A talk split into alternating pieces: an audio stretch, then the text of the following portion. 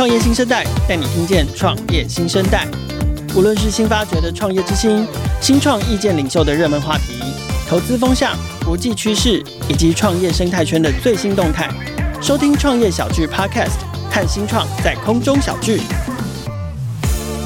今天的创业新生代节目，我们邀请到的是一个嗯非常国际化的团队哦，他们是其呃公司是在香港，他们叫做 Funfluent，邀请到的是呃两位 founder 跟 co-founder，分别是 Jenny 跟 Wilson。我们先请他们跟听众朋友打个招呼。Hello，大家好，我是 Jenny，我是 Funfluent 的创办人跟 CEO。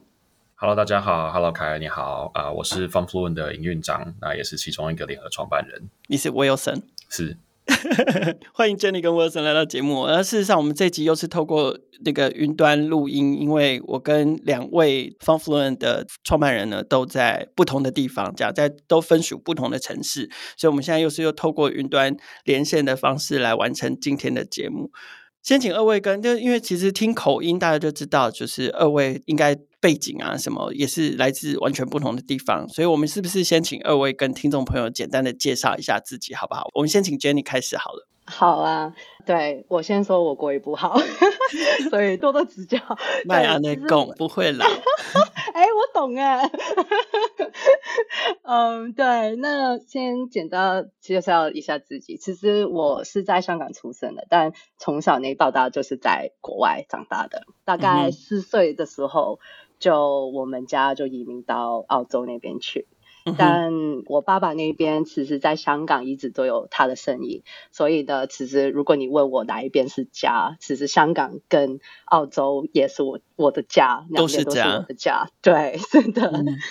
其实，在准备这个 podcast 的过程，我有想过啊，我怎么解释为什么我会突然有这个。就是创业的那一根筋，那我想到就是有几个场景想跟你们就是分享，然后也也能表达为什么我们会走到这一段路。那第一就是没有，我觉得 DNA 是一个很可怕的事情。我爸爸就是一个 entrepreneur，所以其实从小到大我是看他从零到一发展他的生意，然后他已经。经营他的生意有三十快四十年了，那也看过就是香港就是很多一些不一样的场景，然后不一样的 challenge，然后其实我是。现在才懂得，就是哦，哇哦，三十四十年经营一家公司是超级超级难的事情。我之前完全，Wilson 一直会笑我，因为我从来没有觉得是什么一回事，直到自己出来创业的时候，就觉得 Oh my God，真的很辛苦。你们哎，你们公司多久了？嗯，两年多，就是两年多。哦，对对对。还不到爸爸公司的爸爸的生意的十分之一。对，哎，我已经在那边，就是觉得自己很辛苦了。OK，所以创业是你你的 DNA。可是你在澳洲待到多久才回来香港？然后回到香港之后，是一开始就创业？这是你第一次创业还是？嗯，也，不算是。其实，嗯，我在澳洲那个时候就是。还没毕业的时候就已经开始创业了，就没有 D，、oh. 所以我就说 DNA 是很可怕的事情。我差一点就不想毕业，你知道吗？但是爸爸妈妈觉得 No，你一定要毕业。然后我那个时候没有，就跟我姐就呃弄了一个补习中心。然后我之后也有那个做过一一段时间 wedding planner，wedding planner 的一个 business。Mm -hmm. 那其实我一直对。Technology 是很有兴趣的，然后也一直觉得就是可以用科技来带给一些服务给很多人，不限于就是线下怎么一个人待着几个人这样子，所以我一直对科技跟 digital 是超级有想法跟。幻想的一个人，所以在那个过程里面，虽然那些 business 那些创业是比较线下、比较 physical 的一个 business，但其实我是一直想做的是比较 digital 的一个路线。然后做了一阵，然后就进入一家叫嗯 Boston Consulting Group Digital Ventures，啊，就 BCG。对，那个时候我是在悉尼那边。加入他们的，嗯，他们 Digital Ventures 那个时候是挺新的，就是基本上那个事件里面有很多 Product Managers 啊，Engineer 跟 Designer，就基本上就是嗯开发团队的一个一个 team，一个 group 一个 team，对，一个 group，对，是的。那在这个过程呢，就那三四年是挺挺挺挺多事情发生的，因为那个 business model 是跟大企业在做 startup，对，大企业会 sponsor 来做一个项目，然后我们会做一些不一样的 startup idea，都是 digital，都是 technology，对，然后那个就带我去美国，到中国，到新加坡、马来西亚、香港就。都有不一样的一些 startup，但那个范畴都是在金融科技那边，啊、所以对那段时间是很短时间内是做了很多很多零到一的那个位置，就是 MVP 推出去，然后你第一个那个客户群会上来，然后基本上我们的 role 就是怎么弄那个 startup。动起来，然后拿到第一笔钱，嗯，然后基本上就请人，然后我们也可以选择要不要加入这个 startup。可是合作对象都是大企业。对，是的，因为他们是想做到那个 innovation 的那个动作嘛，嗯，呃，他们觉得他们需要是在他们大企业之外，就有一点距离的一个情况下来做创业这个东西。那我们是基本上他们现在他们的 business model 比较像一个 venture builder，就是他们有一个概念，然后他们想一个很棒、很厉害的团队来推，就是。三个月就推出第一个版本，那个就很、嗯、很 crazy 的一个 timeline 来做一个事情，然后他们现在是走这个方向来做事的，就有点像代理孕母，专门帮忙生小孩。哎，这个哦，对，也也可以这样说，但。他可以很很短时间内生很多小孩，对，然后生完之后就叫让他自己养养看，然后如果养得起来，就会变成另外一个 successful business 啊。如果养不起来的话，他们就是收掉，可能再试下一个 innovation 这样子。是的，OK，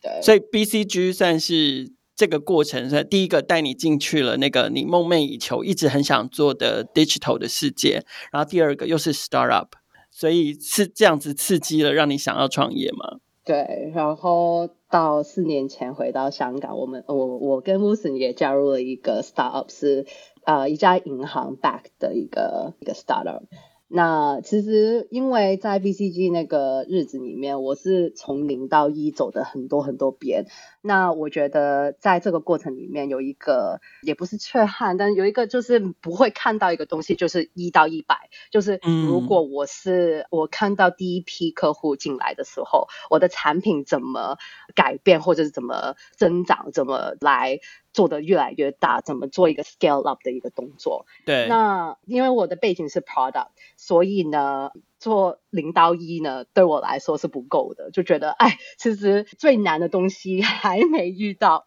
对啊，所以就是觉得啊，我一定要走到那个一到一百、一百到一千，就是那个比较 scale up 的状态，我才懂得就是其实从一个产品的角度是怎么真正在我的 career 里面是有那个 growth 的，所以对，我们就在那个 startup 里面就享受了。一个 scale up 的过程，但我觉得 Wilson 等等一下也会大概会讲一下，其实之后我我们是怎么遇到啊，然后我们是怎么 get 到，就是哦，其实我们对于一个中小企业的一个 opportunity space 很有幻想，但。在不一样的场景里面，嗯，还没到就是我们可以实现我们觉得这世界需要的东西。那这个也导致我们就觉得，好，我们要出来做。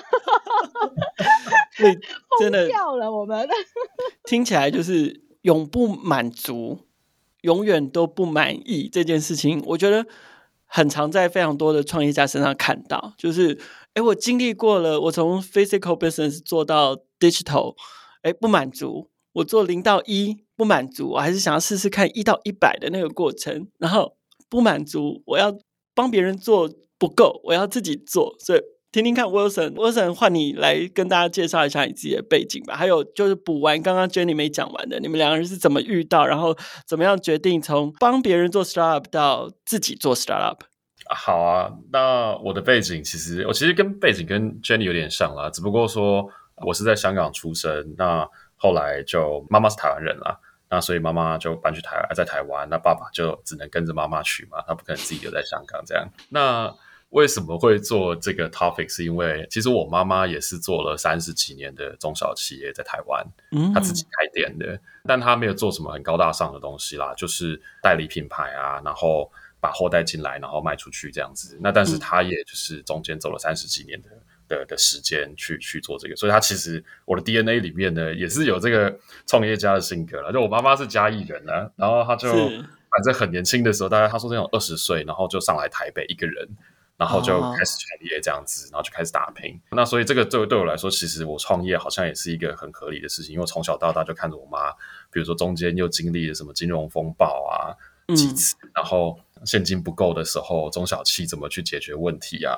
用信用卡套现啊，或是怎么样？反正就各种方式，只要能让这家公司生存下来呢，我妈都做得到。那那这个其实是我一个比较大，就是等一下我也会讲到，可能为什么我们会做 Funfluent 这件事情，因为现金流这件事情，很多时候不是说呃什么借不到钱或是怎么样，很多时候是因为中小企可能在财务的知识上不足，或者是说他们也不知道要怎么好好去管理的他一些东西，去让他拿到这些钱啊。那这是一个其中一件事情。那但是我自己的背景就是，其实我以前一直都是做管理顾问的。那我在台湾大概做了三年的管理顾问之后，然后一样继续延续的生涯，然后就去到香港。那去到香港的时候，那时候我是在那个 Accenture 做管理顾问的。那大部分的时间服务的对象都是一些金融机构啊，包含在香港啊、大陆、新加坡等等。大部分的专案呢，也都是跟数据相关的。那比如说做一些大数据平台啊，或者是做帮银行做一些数据治理的框架啊，甚至是一些风风险风险数据的一些策略规划等等。那也会去动手帮银行去做风险模型的开发。那所以到到在创业前的倒数第二份工作呢，其实就是在那边碰到 Jenny 的。对，那那时候其实我们两个角色不太一样了。其实那时候因为他是你的客户。对，在内部来说，他是我的客户，其实我是要服务他的。那所以因为服务他服务的不错呢，所以我们就跑出来创业了。因为他说啊，你服务服务的不错，那那就带着你出来这样子嘛。所以创业的 idea 是 Jenny 先开始这样子，然后他煽动你，差不多了，就互相煽动啦。他就是煽动我的时候，然后就说没有这个就是要做啊，就是刚好，反正我从小到大就看着我妈这么痛苦的在解决这些问题，那我们不如就来解决这件事情吧。其实以前在大公司的时候，也一直觉得，哎，大公司是很好啦，就是呃福利好。那但是毕竟大公司还是大家都只是一颗螺丝钉嘛。那你说是不是完全能够利用到我会的东西，然后去 contribute to 这家公司，或者是 contribute back to the society？那我是觉得没有一百一百 percent 都用到了。那那为什么出来创业？其实就是，哎，我做顾问做了这么久，然后我也在。帮这些大企业去改善它的内部一些系统啊、流程啊，或者是数据上面的东西。那为什么这些东西我不带出来？那去帮助那些，就是中小企对他来说，他不需要到一百分，他可能需要的东西是某个人把他从可能零分带到六十分，甚至六十分带到七十分的程度，对他就就很够了，很有帮助了。其实，对，那那这个就是为什么我其中一个愿意这样跳出来创业的的原因之一啦。所以两个人的共同关键字。创业的 DNA，然后都待过顾问业，都跟数位或数据有关系，然后金融也是共同的关键字。那集合这些关键字，是不是请 Jenny 跟听众朋友介绍一下？先简单提一下，就是那 Funfluent 是一个怎样的 idea？这个服务到底是什么？嗯，其实很简单，我们 Funfluent 呢是个帮助中小企业省时间、省时间的平台。那在我们这里呢，其实中小企业就可以很容易找到不一样的资金。那在我们世界里面，资金其实是包括可能是一些 startup program，就是那些新创计划，政府的那个呃补助或者是资金，然后到那些 business loan，就是商业贷款那边的等等。其实，在中小企业的世界里面，它其实有很多不一样的 option 的，但它。就刚才我想说嘛，就是其实他可能就是没没有时间，或者是没有这个空间在想，就是其实他第一步，或者是他现在这个 business 这个模式是哪一个资金是比较适合他，哪一个 strategy 是比较适合他。那基本上我们的平台是可以帮他，你就是拿数据来判断哪一些资金它是可以用得到的。嗯哼，对。所以因为刚刚 Wilson 有提到，就是说除了综合你们的背景，然后再加上你说你看着妈妈这样做中小企业、做自己的生意做了这么久，然后有急需要解决的问题，可不可以再跟我们多分享一下？就是说。到底要解决的问题是什么？然后导致导致你们两个人觉得这是一个可以做的服务，然后可以做的题目，然后就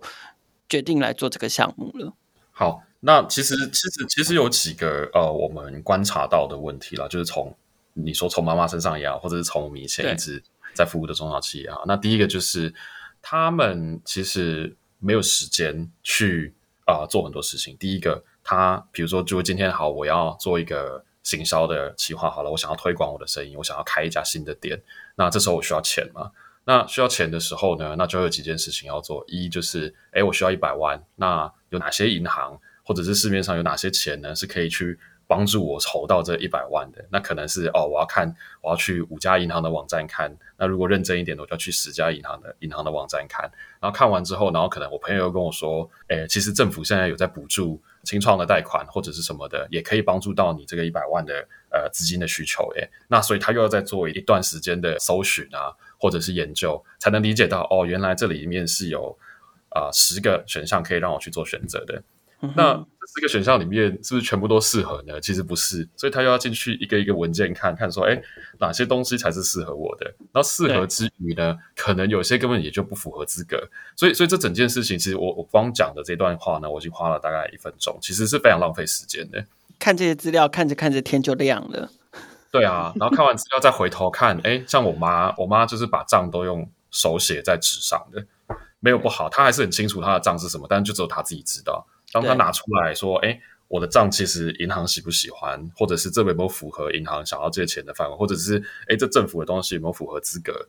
他可能要再花一两天的时间去做，重新整理。对对，那那中小企其实最缺的就是时间啊，因为他们的时间，他其实很多时候他就是两个人的生意，或者是五个人的生意，那他的时间就是全部拿来在招呼客人，或者是说呃发展业务上面。那这些时间不根本其实。我只能说，就是不应该浪费在看银行的文件或者是看政府的文件上面。那这个就是啊、呃，我们其中一个 identify 出来的很大的一个痛点啊。嗯哼，那可是 Jenny 呢？Jenny，因为你过去交手的对象、服务的客户很多都是大企业，那为什么会想要说，哎，我特别切出来针对 SME，或者甚至是你们？我知道你们服务对象还有 Creator，这也是一个很新兴的族群哦，就是。一个人就可以变成一个生意，而且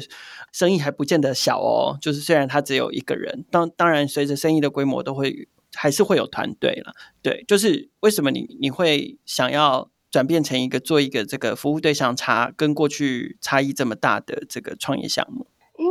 OK，我觉得在跟很多大企业合作的时候，我会看到就是有资源、有时间、有很多人、有很多 luxury 的时候，做事是怎么样的。然后我觉得会看到一些场景，就是嗯，中小企业在没有资源、没有时间、没有资金的时候。他们是需要每一天做一个很难很难的选择，就是他永远都是在 prioritization 的一个动作。然后我觉得，为什么这个对我来说是比较 inspiring 或者比较想解决这个问题呢？是因为他们是比较痛的。然后反过来看，就是我们可以用 technology 用科技来带给他们的 value 呢，是比较大的。所以英文是 impact，因为我觉得在大的企业里面，我也不是说那边没有 impact，但是呢，反差是很大的。在一家小的企业里面，嗯，我们带给他们的 impact 是。大 超大，compared to 在一个很大很大的企业，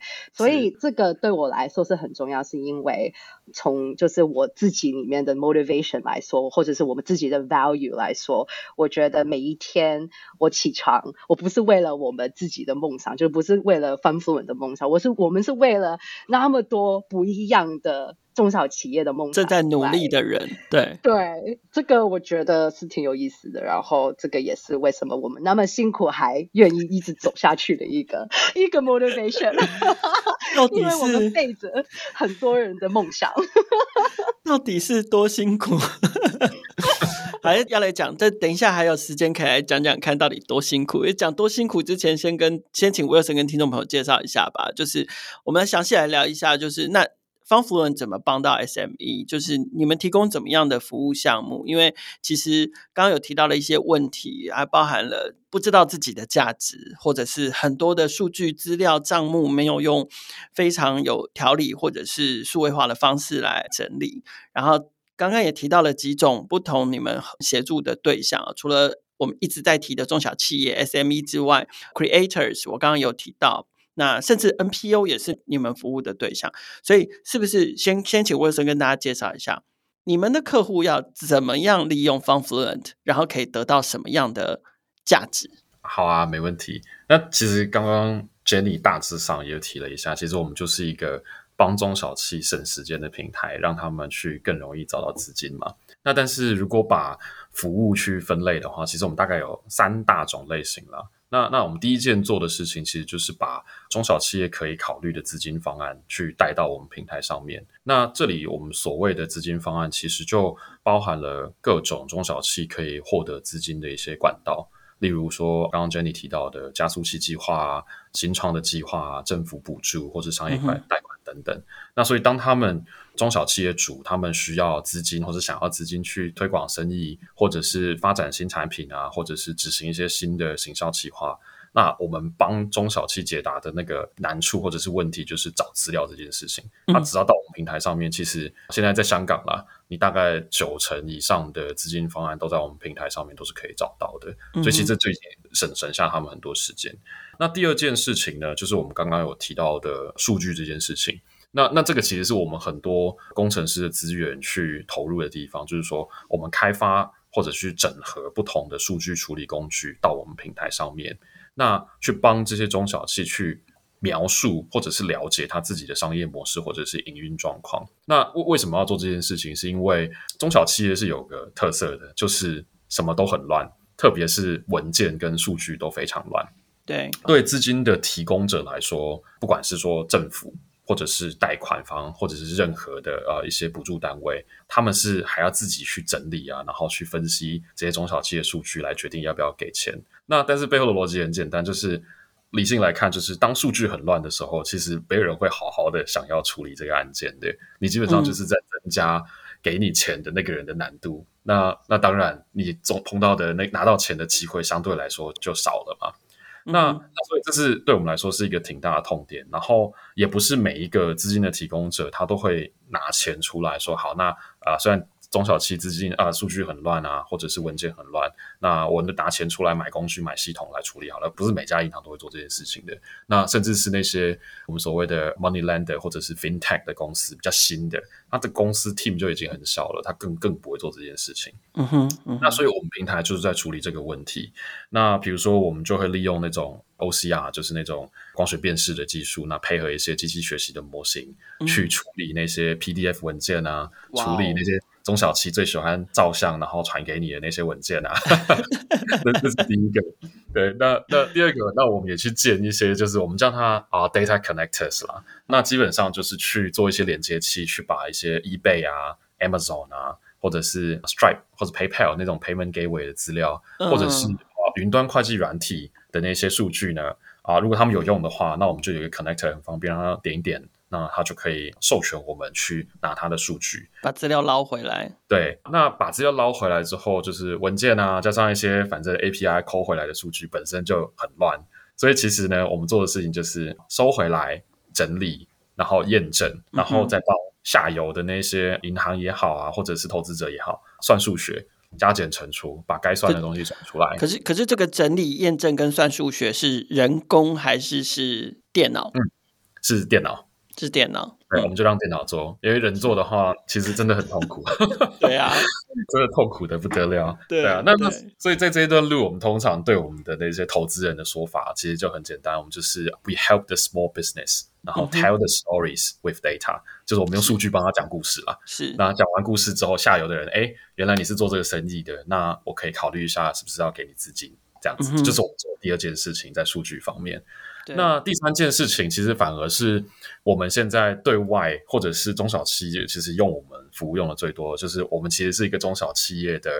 funding 的专案经理了。我们都说我们自己是一个 project manager。那那 project manager 在大公司里面，其实他的职责就是这样，就是比如说他需要了解这个专案在做什么，他需要去规划，然后去管理这些专案时程，然后告诉说告诉大家说，哎，这个专案内容要做什么，有什么事情要完成，然后什么事要做。然后什么时候要做完这样子？嗯、那其实我们把这些东西、嗯、这个概念就带到这个中小企的资金规划上面，然后去把这些工作尽量的自动化。当然，很老实讲，我们还没做完啦，但就尽量能够把它自动化。那、嗯、所以通过提醒他们什么时候该做什么事情。没错，其实就是提醒他们什么时候该做什么事情，然后告诉他们说哪些资金方案是适合你的，然后你有没有符合资格，嗯、然后申请，嗯、然后就直接对接到我们那些下游的，比如说银行啊的系统啊，或者是那些 FinTech 公司的系统，或是业务流程这样子。那就希望他们其实中小企业老板的脑子已经。满满的都是他要做生意这件事情，嗯，那所以我们做这件事情就希望说，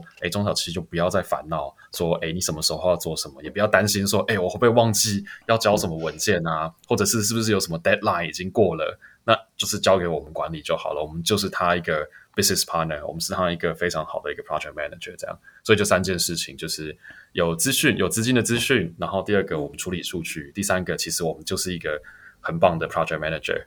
嗯、对，这是我们在做的服务了。OK，那我在网站上面看到，就是除了针对不同的这个 business scale，、嗯、包含了可能是给 small businesses，然后给 creators，然后你们也针对了有一般的这种商业型的公司，然后也有给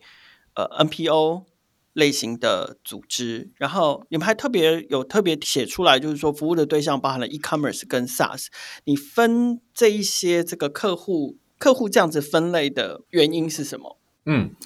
这样讲好了，我们大概从客户就两两种模式来获得客户嘛。一种就是我们用付费的管道，比如说我们下广告什么之类的。那那下广告，我们的目标呢，通常是希望找一些比较 digital native 的公司。对啊，那所以比如说 e-commerce，其实它很多都会对跟 SaaS，那这些其实它一定后面都接着一些，比如说它可能用 Shopify，可能用 Shopify，、嗯嗯、或者是九一 APP 之类的，资料取得比较容易，资料取得比较容易的，就会是我们主要打广告会针对的对象。那所以 Content Creator 也是，因为它可能是在 YouTube 上面，它可能在 Discord 上面，它可能是在其他地方去做不同的内容创作。那那些其实对我们来说也是比较容易取得的数据源。那但是如果是 organic 自己找我们的话呢，其实是没有任何限制的，就是所以也有一些比较大的企业来用我们的服务啦，对啊，这个我们就没有限制。嗯、那 NPO 方面那个比较像是，我觉得这个 Jenny 等下可以分享多一点，就是这比较是我们 personal 的兴趣，就是我们本来就把这间公司做的有一点点 social enterprise 的味道了。哦、那我们也很喜欢去一些就是 non-profit 或者是 social enterprise 的 community，然后去参加。的活动，看看他们是在想要做什么。那那其实这个也是我们意外发现的一条路，就是说，诶，其实 social enterprise 他们的 social impact 的 value 其实是很高。啊、那但是我把它放在商业世界里面的话呢，那个 business model 是不是 make sense？或者是他们是不是知道一些正常商业逻辑上的东西？那个反而是他们很需要帮助的地方。嗯对，这原本也不是我们 target 的对象，但是我们去了很多社群之后，发现，哎，其实 social enterprise，那而且有时候也不是 non-profit 的，它有时候也是，他们现在都是 make profit，然后让这个 social enterprise 是更 sustainable 的这种模式，那他们就会开始，哎，那有什么资金可以去帮助他们去成长啊？那这个也是我们自己比较意外发现的一条路了。Jenny 要不要补充这一块？就是说你，你你刚刚在前一个分享的时候，你有提到 impact 这个字，那所以看来 social impact 也是一个你很关心的、很在意的事情。对，所以这这块你要不要补充一下？关于说为什么会特别针对可能是 social enterprise 或者是 NPO，你们也希望可以帮到他们？嗯，对，因为我觉得就是 impact 对于我跟我觉得我们整个公司来说是。很重要的一块，是因为 impact 不现在就是不是 close 在钱那边，是 OK，我们带给这个世界有什么？我们给世界的贡献是什么？我讲的好像很大一样，但对我来说，这个 positive social impact 其实就是我们其中就是一个 values 之一。那其实我往后退一下，然后其实我们针对什么的客户群，然后这些 values 会带到我们是 target 哪一个客户群去？其实很简单，我觉得我们是看着就是比较传统的那些金融的产品。Cover 不到的那些人，基本上就是我们的客户群。比如说比较传统的那些 financial products，就基本上是 cover 不到那些 social enterprise 或者是那些 content creator 比较新的模式的一些 business model 出来的时候。嗯，基本上比较传统的那些 financial products 就跟不上来，就是他们背后的一些 processes，或者是他们背后在算的那个那个数学，根本就没有那个 data point 来判断，哎、嗯，这个是一个 business 吗？你是在做 YouTuber，这个是算一个 business 吗？那我们有一个。念头就是，其实我们不是为了现在的这个现有的一些 business model 来做这件事情，我们是看看得很远的，之后有什么 business model，基本上在。买卖，你不是只有一些 business 买卖 physical 的产品，你可能之后是买卖你的 influence，你是 subscribership，、嗯、那这些都是 business model。然后 social 里面也是，因为基本上有 value exchange 的一个地方呢，就是一个 business。那为什么我们觉得这个是很有趣的问题？是因为我们觉得数据跟 technology 是可以解决这个问题的，然后也可以走得比较快。因为我们看到，就是在市场里面永远都是有个 gap 的，就是比较传统的世界就追不上来，然后有也有一般就是很热情的 alternative 的 lender 啊，会觉得哦，我怎么帮助就是找到下一个 segment 来 serve？那我们就想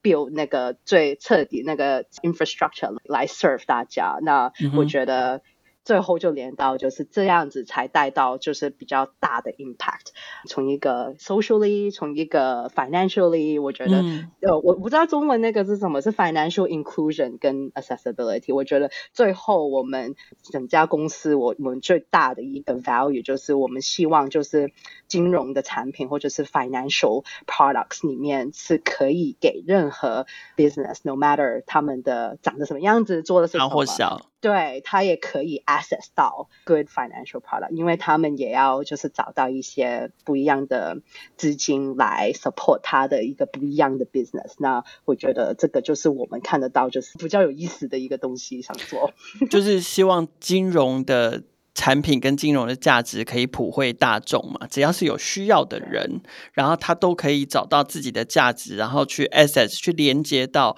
适合他的，可以帮助到他的资金这样子。Wilson 要不要跟我们分享一下你们到目前为止的成绩？还有，我觉得也许也可以跟我们举一两个可能比较指标性的案例，好不好？可以啊。那其实我们虽然我们开了两年的时间，但我们真的上线大概是九个月的时间啊。哇！那其中大概有超过一千个客户已经来接触我们了，是企业公司的客户来接触。嗯，都在都在香港吗？嗯，都在香港，因为我们也没有去很 aggressively 去打其他市场啊。就是香港本来就是一个很好的。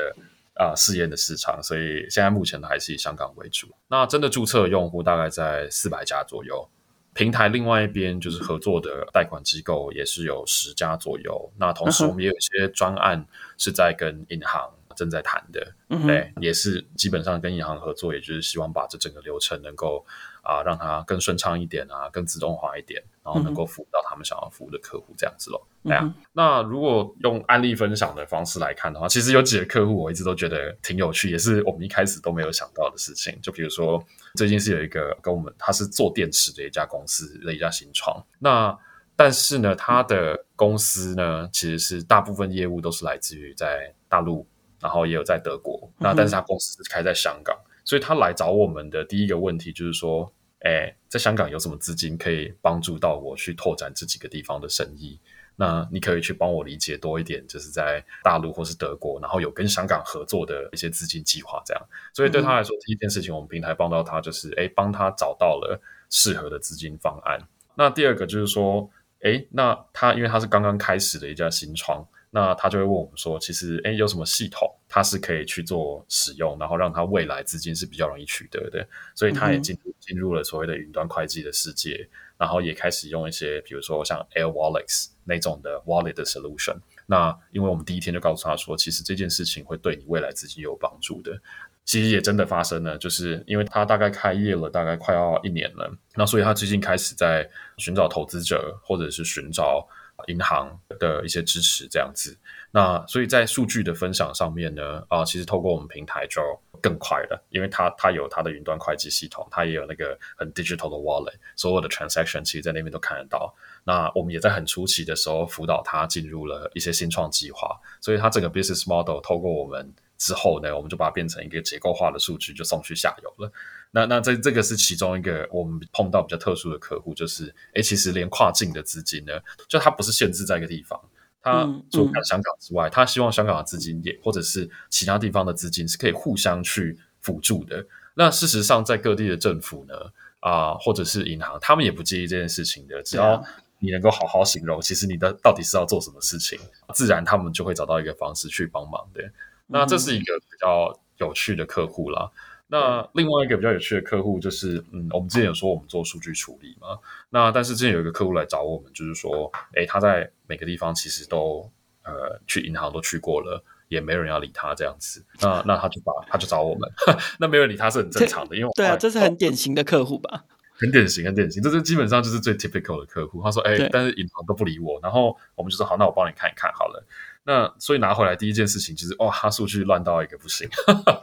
乱到一个不行，就是说，比如说连银行月结单啊，然后先从建最简单的好了，档案的命名。我已经看不懂他哪一个月是在讲哪一个月，他的文件乱放，所以我每一份文件我都要打开来看，我才知道。就是如果从银行的角度，我要每份打开来看呢，我才知道他这份文件里面是什么。所以我们基本上透过我们这边处理之后，第一件事情我们就帮他，是我们有文件自动分类的的工具在我们平台里面了，所以他放进来之后，其实文件就好好分类归类好，那再送去我们下游的 partner，那他看了之后就说，哎，其实这客户我们原本是不做的。但是因为你们把数据整理得很好，让我可以看到以前我们不会看到的一些 insight，嗯、那他才有信心去做这个放贷。那那所以这个也是一个挺经典的例子，就是说我们为什么做数据这件事情，是因为我们相信如果把数据整理好呢，是能够提升这一些中小企拿到资金的机会的。那的确也在我们平台上就实现了这件事情，这样子。对啊，OK。OK，可是我想问一个好奇的点，就是说，嗯、那 Fundfluent 跟传统的这个不管是什么计划辅导顾问啊，嗯、什么补助申请顾问啊，甚至是 FA 的这种业务有什么差异？当然，我觉得在尤其我们在鼓励数位创业、网络创业、软体创业的时代，确实就是说，大家对于自己。在数位的世界里面，无论是我的资产的价值、我的数据的价值，甚至是我自己在数位世界的这个信用平等的价值，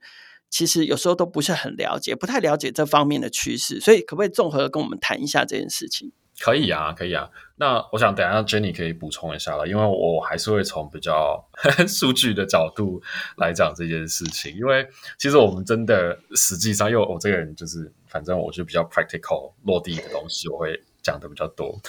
那我们其实真的主要的差别在两方面啊、一就是数据处理的能力。那二呢，我还是想要提一个关键字，就是 API 啦。我们是做 Open API 的。那 Open API 的意思不只是讲数据。其实也讲了，我们就是整个在啊、呃、找资金方案，然后找到适合的资金方案，然后确保它是符合资格这件事情，这些所有动作都可以透过我们的 API 去完成的。那所以其实我们着重的地方是在于用开放 API 的方式，让中小企能够在适合的时间点跟地点得到这个资金的服务。其实传统的 FA 也是在做这件事情，只是说他们的服务是非常克制化的。那他要去跟客户聊了天之后，才能了解客户的现况。那我们做的事情是很类似，只是说我们了解的客户方式是透过数据，然后是用 API 的方式呢，让其他平台，就举举个例子来说好了，我们有一个最近在实验的例子是跟会计师。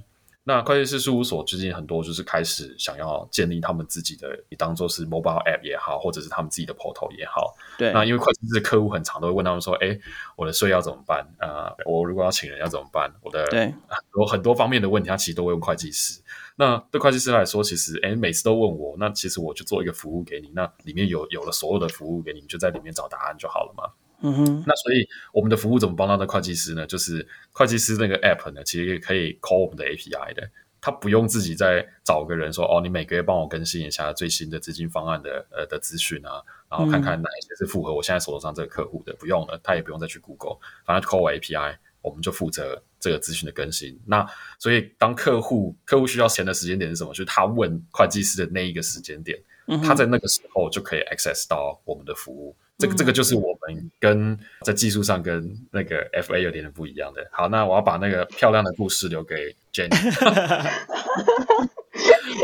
我觉得漂亮的故事就是很简单，我们是超级 friendly。嗯。为什么我要说这个？是因为其实我们的 vision，我们完全没有说我们要做这个世界最大的什么什么平台，没有。我们的 vision 是我们想 empower this world。To be more small business friendly. 嗯哼，是 small business friendly，因为我觉得 friendliness 是一个很难的东西，在这个世界里面。然后，其实，在香港也是，就是很多 agent，然后我们自己的客户会跟我们说，就是没有啊，就是有一些就是找到你，然后他就没有下文了，或者是他们做一趴，然后就你不付钱就没有第二趴，那就比较 transactional 的一个 relationship，嗯，也不是不好，但就是我觉得我们最大的不一样，或者是我们有。有一点，整个看我们平台要怎么做，或者是怎么做哪一个 feature，我们一定会拉到，就是永远都是会看到，就是 OK，这个是不是 small business friendly？因为这个才是做到一个，我觉得中小企业最缺的一个东西，就是这个世界其实是很残酷，就是很很 hard 的，对。对，很很现实。对，对，然后我也希望就是我们的平台跟我们带进去的那个感觉，它没有那么孤单，就是因为在创业的过程，或者是你是一个企业家，其实。你可能自己的那个公司里面也没有一个 partner，也没有一个可以跟你想一个就是 strategy，或者是接下来这一年是怎么走，或者是遇到一些，尤其是现在那个 economy 那个 macro environment 那么那么黑的时候，就是没有人是可以理解你的心情的时候，我觉得我们希望我们做的做到就是 partner 这一部分拉到就是 friendly 跟 partner，那这个就是怎么带到。那个 digital 的产品进进去的时候呢，就这就是我们要解决的一个问题。但我觉得我们看得很清楚，就是这个才是我们想解决的一个大的问题。但不是你说的都是对，我只是说，我会把故事留给你了。可是，可是我我延续刚刚 Jenny 的分享，就是说你刚刚有提到整个这个总体的政治啊、经济环境、全球都很黑。OK，然后。尤其我想近年来香港环境有一些变化嘛，所以对于在香港创业，然后又是做 FinTech 的服务，然后你们服务的对象也是创业家，也是 small business，会不会有什么影响？然后再加上 FinTech 这个题目，其实本来在香港就比较竞争，然后再加上环境的一些变化、一些趋势流向的转变，可不可以请 Jenny 继续分享一下？就是说做这个题目在香港现在有没有什么一些心得，或者是比较深刻的感受？我可以用一个字来形容我，啊，我很爱这个字，因为中文是危机，嗯啊，呃，然后英文呢，危是 risk。然后机是 opportunity，嗯，对我来说，这个字对我来说是一个很漂亮的一个字，是因为它是可以 negative，也可以很 positive。嗯。我觉得我们这几年看到一个场景，就是嗯，看的在很 negative，就是很 negative、很黑的世界里面，看得到。比较 positive 的东西出来的，然后就是他可以理解，OK，这个就是现在的状态，然后他也看到，就是有 opportunity 的话，一定会有解决方案的。然后我们也看到，就是一些中小企业或者是一些创业家，他就利用这个危机来觉得，OK，这个就是一个很很好、很好、很好的一个机会。嗯、那也看到就是中小企业，就其实这三年来说，就是 COVID，然后不一样的一些 factors 的时候呢。呃，也看到他们会转移他的 business，其实这个对我们来说，然后我们做这个平台来说是一个好事，是因为他们那个接受度会比较大。就是 OK，我现在已经知道，我不改变的话，我可能没有下一年了，或者是我如果找不到一些比较 digital 的方法来卖我的东西的话，我也可能一年撑不过去了。那。我我们是看到的是一群，如果他们是有这个 fire 在他们肚子里面有一个火的时候呢，他们就一定会找到解决方案的。那那么巧，那个接受度比较大的时候呢，也会接受一些新的 idea 来帮他们。然后，所以对于我们来说呢，是变成一个很 positive 的事情。但你永远问我的话，我就是很 positive 的那一位。那 Wilson 可以补充一下，你比较 negative 的一面。我觉得我们还是保持在 positive side 是一件很好的事情，因为毕竟。这个全世界的状况其实已经够黑了，不管是 COVID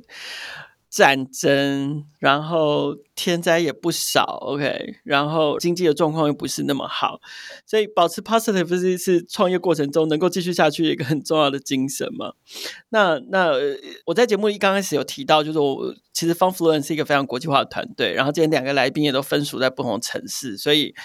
节目最后其实想要问问看你们，就是。那你们接下来在往海外发展上面有没有什么关键计划？那尤其最重要的问题是，那会来台湾吗？其实我人现在就在新加坡，哦、然后对，然后我会在这边一个月。那其实新加坡就是我们第二个 market，其实有很多不一样的，就是我觉得就是整个生生态圈，然后或者是那个 ecosystem 里面，我们自己现在的 partner 在香港那些 partner 也有很多都是在新加坡，所以对于我们来说，对于我们的产品来说，其实是一个很好的一个 next market。然后我还没有在这边很很久时间，但会感受到就是那个整个 startup 跟那个 scene 是有点很 lively 的，或至少就是我我们自己的 network 是很 high 的，所以这个感觉是很很好的，是因为我觉得我们也要就是我们的产品要成长，然后也要懂得就是在不一样的 market 或者是不一样的一个 financial ecosystem 里面，我们的产品是怎么成长。那我们二零二三这一年。就会做到这个事情，会 scale up 到另外一个 market 去。对啊，那 Wilson 现在在哪里？我现在在香港，不过我上个礼拜其实我前三个礼拜都在台湾。哦，真的？嗯，这次我去台湾其实就在看台湾的市场，然后顺便因为我很久没回去，因为 COVID 大概两到三年我都没有回去了。那是所以其实离那边的新创圈或者在干嘛，我有点有点遥远。那所以这次回去其实就就在就在准备，哎。是时候要回台湾看一看，然后也要开始把台湾规划进可能我们的蓝图里面。那当然，你说要做什么，我们还没有看清楚，因为台湾的市场其实跟跟香港或者是跟新加坡都有点不太一样啊。对，对啊。但是但是如果简单的答案就是会不会拓展来台湾，当然是会啊，因为我就是半个台湾人嘛，其实。听口音像百分之百的台湾人。对了，还是有时候还是听得出来，其实我的那口音会有点歪掉，但是或者是用字，对对对对对，会有点不太一样的。OK，所以接下来二位的重责大人就是 Jenny 会好好发展第二个市场，就是新加坡的部分，然后 Wilson 开始做进军台湾的计划。对，敬请期待。好，汇集资源，然后收集数据，然后。帮中小企业找出他们的价值，并且协助他们好好管理资金计划。我觉得这是 Fun.Fluent 要提供中小企业最 friendly 的 FinTech 服务。今天非常感谢 Fun.Fluent 的 Founder and CEO Jenny，还有 Co-Founder and COO Wilson 来到创业新生代的节目。我们的节目在各大平台都能听见，欢迎订阅、分享、给五星或者是留言评价。也欢迎新创生态系的伙伴来信之间接受我们的采访。新创的能量代表这个世界创新的力量，邀请大家每周三锁定收听和创业小君一起关注创业新生代。